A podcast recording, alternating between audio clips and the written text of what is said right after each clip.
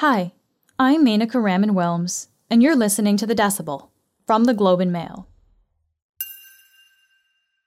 It was a year ago today when the Tk'emlúps te Secwépemc First Nation announced that they had found 215 potential unmarked graves around the former Kamloops Indian Residential School.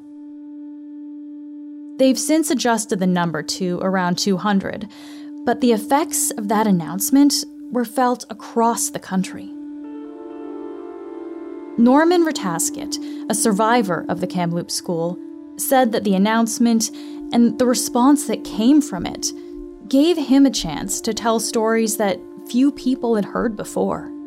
Okay, it was 1952. I was born in 1944, and um, my dad was out cutting hay, and I was out there running in the field, and the, the chickens were out there chasing bugs and grasshoppers or whatever was there. And the truck from Lillooet came with uh, probably, I would say, up to 15 kids in the back of a stock truck. They seen me running across the field, so they grabbed me and threw me in the back of the truck. And then away we went. I, it's like, wow.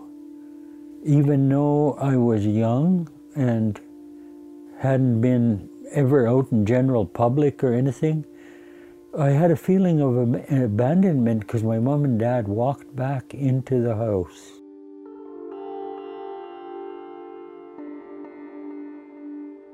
And I couldn't communicate because I didn't even know what language I spoke. I really didn't know what language I spoke, and every time I opened my mouth in the school, I was beaten. I didn't even know my own name. My mom was mom, my dad was dad, and I was choo choo because my dad made me a little train out of uh, pork and bean cans, and that was my toy. And um, when I got to the school in the morning to have roll call, Norman Retasket. So after about a week of roll call and nobody responding to the name, they gave me a number. Now I'm number 16. So roll call, they call number 16. Nobody knows what a 16 is. So then you start getting beaten for being stupid. Eh, eh, life was terrible, and it, other kids were running away, but I was too small and I was too scared. It's a hard story to tell, but now I feel free that I can tell it. Our colleague, Melissa Tait, caught up with Norman a few days ago to talk about those early days after the announcement, which he and others just call 215. He also talked about how this year has changed him. On the very first day, I spent the whole day there in front of the monument and praying in my own way. And then I went back again, and people started coming, and people started coming.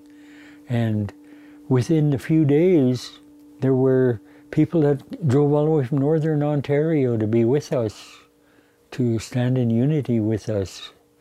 And then a total stranger would come by and ask me if I was a survivor there, and I'd tell him a story that I would have never ever told anybody before. It freed a certain spirit in me.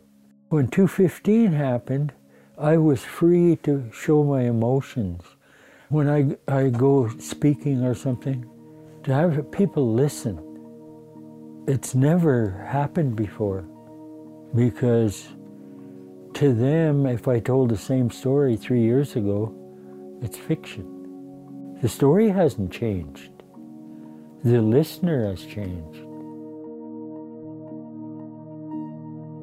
One of the things that's changed this past year is that Indigenous communities have finally been given the space to look for missing children. Dr. Kisha Supernant is one of the people at the forefront of looking for unmarked graves. She's a Metis archaeologist and director of the Institute of Prairie and Indigenous Archaeology at the University of Alberta. She's also chair of the Unmarked Graves Working Group with the Canadian Archaeological Association. She's going to explain how she actually looks for unmarked graves, what happens once they're found, and what communities still need in order to move forward. This is The Decibel.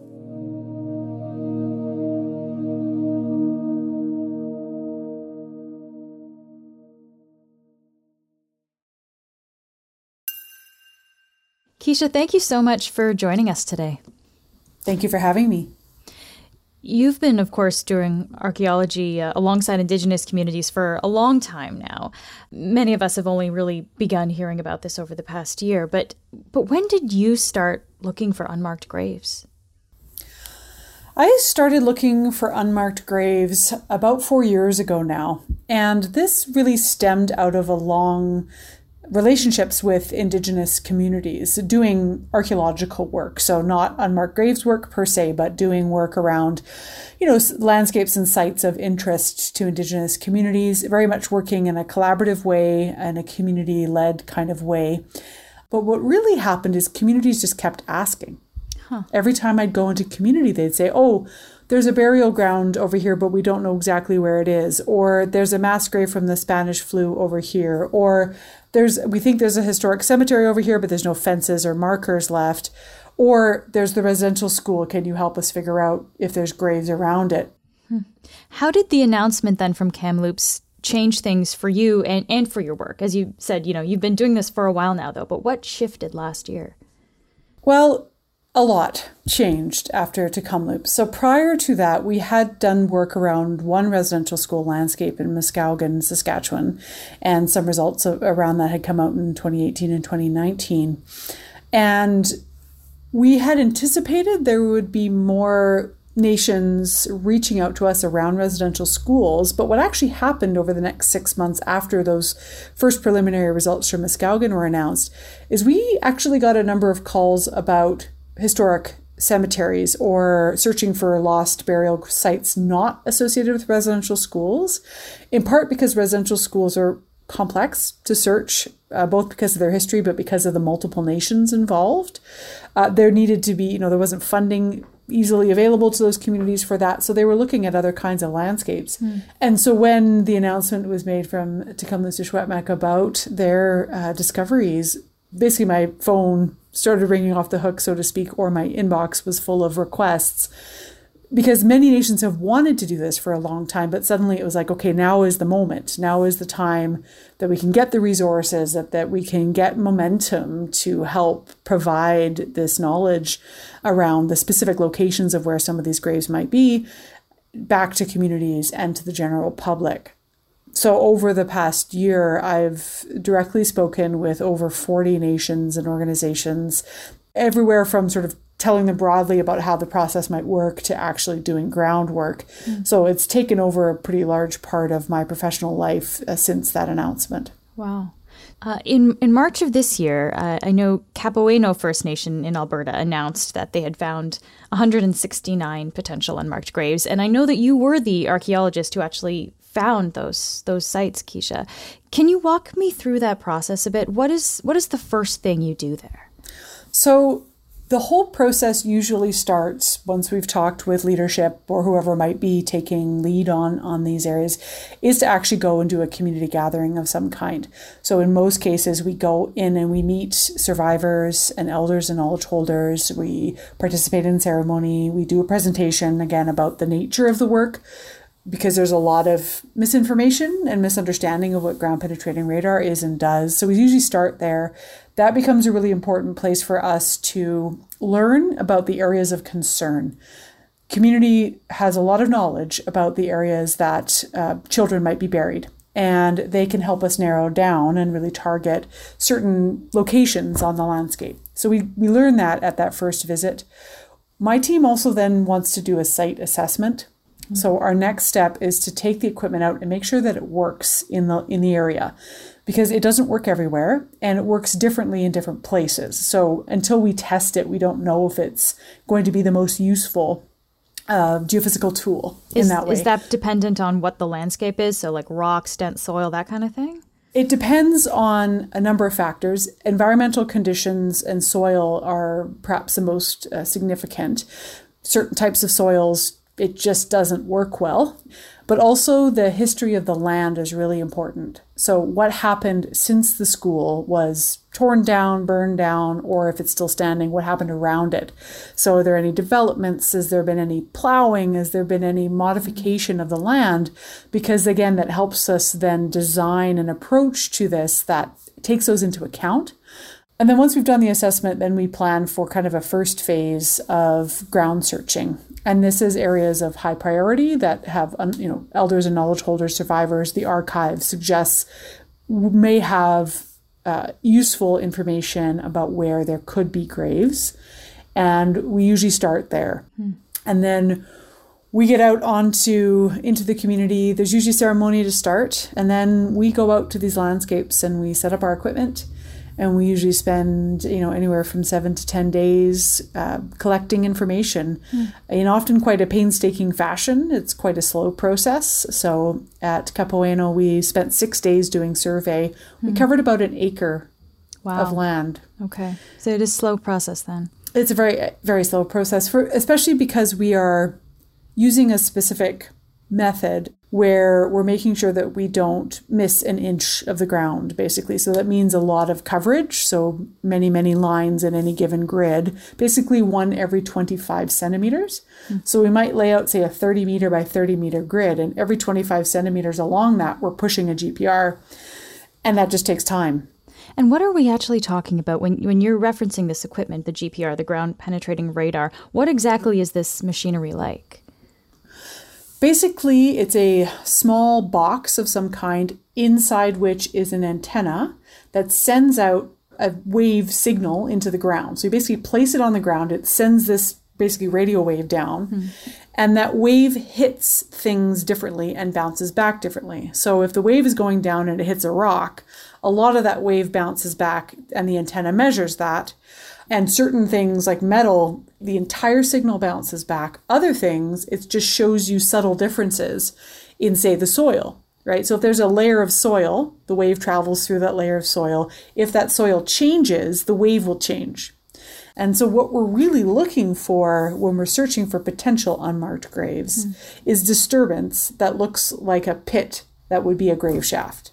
So that means we're looking for a, you know a hole that's been dug that's changed the composition of the soil. The radar can sometimes detect that, and then we're creating a three-dimensional map of the subsurface. So we're basically saying, okay, there's there's a change here. It could be a grave. Hmm. And as soon as you see kind of one anomaly, then does that indicate to you that it's a potential grave? Then it really depends. So we can not do very much uh, on the fly. And this is actually one of the areas that is particularly challenging right now because there are some people who know how then to take the raw information and get it to a point where you can interpret it. But there's very few people who know how to interpret it for an unmarked grave. It's very specialized. So it gets really tricky when we're trying to interpret the uh, information that we've gathered. And so to go back to, to Kapawe'no First Nation that we talked about earlier, what exactly did you see there then? So in that uh, case, we basically mapped anomalies and we found 169 total. And from those data, we were then broke them down into three categories. And this is something my team does. There's no kind of there's not yet a clear standard for this, but there's a number of folks working on trying to clarify how we interpret something as a grave. In our case, what we do is we look at certain traits, so certain types of anomalies, which have been found in other contexts where we know there's graves, say in a cemetery with a bunch of grave markers. Each one of those anomalies is identified by multiple people on our team, so we do it independently to, to check. And then we classify them as either possible graves, where they might have one trait uh, and cross m- more than one line of GPR data, but we're not sure if it's a likely grave or not. Mm. Probable means it has multiple traits and has more indicators of the right, you know, depth and size and shape. And we only ever classify something as a likely grave when there's an independent line of evidence. So, for example, we're working in a cemetery at Kapawe'no. Mm. And in that context, we're finding results, we find anomalies. And then the likely graves in the cemetery were ones that had a surface depression. So you could actually see something on the surface which showed that there was a dip in the ground. And when we had that information, we said, this is a likely grave. Okay. And the the findings that you had there, did that line up with what survivors had told you where they, they thought there would be graves?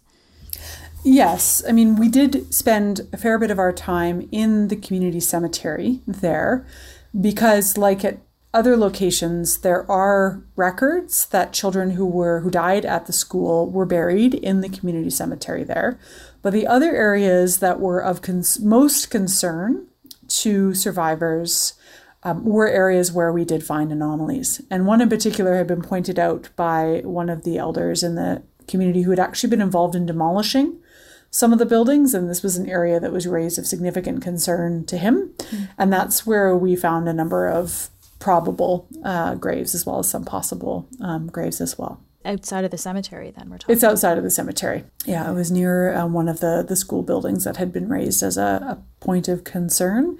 Um, so not in the building itself, but uh, beside it, basically. Okay. Uh, several indigenous communities uh, across the country have located unmarked graves in, in this way in the past year now, especially. What happens at the point after these graves are found? I think it really depends on what the survivors and the communities whose children attended the school collectively decide is next. There are definitely nations with whom we've worked who are primarily interested in marking and protecting and commemorating these locations. So, as a way to do ceremony and provide some sense of healing. But there are others even sometimes within those same communities who want more information about who might be buried where uh, and who should be held accountable for their death. So, how did they die? Um, this is a really, really challenging question. And I am not an expert in this area. This is not my area of specialty. Mm. I think communities are right now grappling with what will it be possible to know using these technologies, using the scientific methods of geophysics or forensics versus what might be present in community knowledge or in the archive that can help. Along with finding unmarked graves, I know you've also been putting together resources for communities. What information do you find that, that they need to know right now at this point? So, I have been working as chair of the Canadian Archaeological Association's working group on unmarked graves to put together information about the uses of different kinds of technology. And we give communities a sense of, from our experience, myself and other colleagues who've done similar kinds of work, what we've seen on those journeys with communities and the importance of having not just the technology, but all the other pieces together. I think also the access to expertise. So, people who have experience in using these technologies that they can trust, that they know will do a good job. And frankly, there has been a lack of national coordination on this front. There's been money, but then there hasn't necessarily been the same level of access to resources that aren't money, like experts. Hmm. You've spoken before about how you want to change the relationship between Indigenous people and archaeology. What exactly do you mean by that? Well, as a Metis woman, what I really mean by that is supporting Indigenous communities to look to archaeology to support the kinds of questions and interests that they might have about their pasts where relevant. Archaeology has primarily been done on Indigenous pasts, really without Indigenous communities for a long time. That has changed over the past 15 or 20 years, but it still is very much in the model of let's work together, as opposed to what do you want to know? mm-hmm. as the Indigenous community? And can archaeology help you with those things that you want to know? For me, it also means supporting Indigenous rights to their own cultural heritage. So, working to change policy and practice so that Indigenous peoples are actually the, the stewards of their own pasts. Mm. So, I would really love to see archaeology shift toward supporting Indigenous sovereignty over cultural heritage and support Indigenous interests in what we might want to talk about in terms of our own history. And this is partly why I've been working a lot with my own Metis community to tell our story through the archaeological materials that our ancestors have left in the ground. Uh, and that really is a place where I learn a lot about my own family and my own history um, and can see how it helps my community to reconnect and to assert our own rights as well. I'm curious, have you seen this relationship maybe change at all over the course of the last year? Has there been movement? I think there has been. I mean, this movement has been going on for some time, sort of a gradual pace of change and more archaeologists working with communities. But what I have seen over the past year that is different is you have more Indigenous communities reaching out to archaeologists because we may have done work like this before, may have some familiarity with the technology, and certainly have familiarity with how to design an approach to something like this. So, all the different things to consider. Um, and having Indigenous communities reach out to archaeologists for that support and guidance really is a shift that I think we've really started to see more clearly over this past year, both in Canada and other places like the United States as well. So it's been one year now. What are you thinking about as, as we hit this anniversary? What's on your mind? Oh, many things are on my mind, but I think what is top of mind to me is it's been a year and we have really barely begun. This is a process that could take a decade. And that is with a very well funded, well organized, well resourced uh, set of, you know, communities and experts alongside them. And I hope that everyone listening and, and everyone across these lands we call Canada recognizes that this is not something that will be solved easily or quickly and needs constant attention and resourcing. So, not to let it fall out of our gaze and our vision, but to really think about this as what is needed over the longer term to support communities so they don't feel rushed to do this extremely important work and are provided with the people who can really help them do it using the best possible methods. Kisha, it's been so good to, to talk to you. Thank you. Thank you for having me. We're going to leave you today with sounds from Tk'emlúps te Secwépemc. They gathered earlier this week to commemorate the people in these unmarked graves and the survivors. And they're playing drums that Norman Retasket made for them.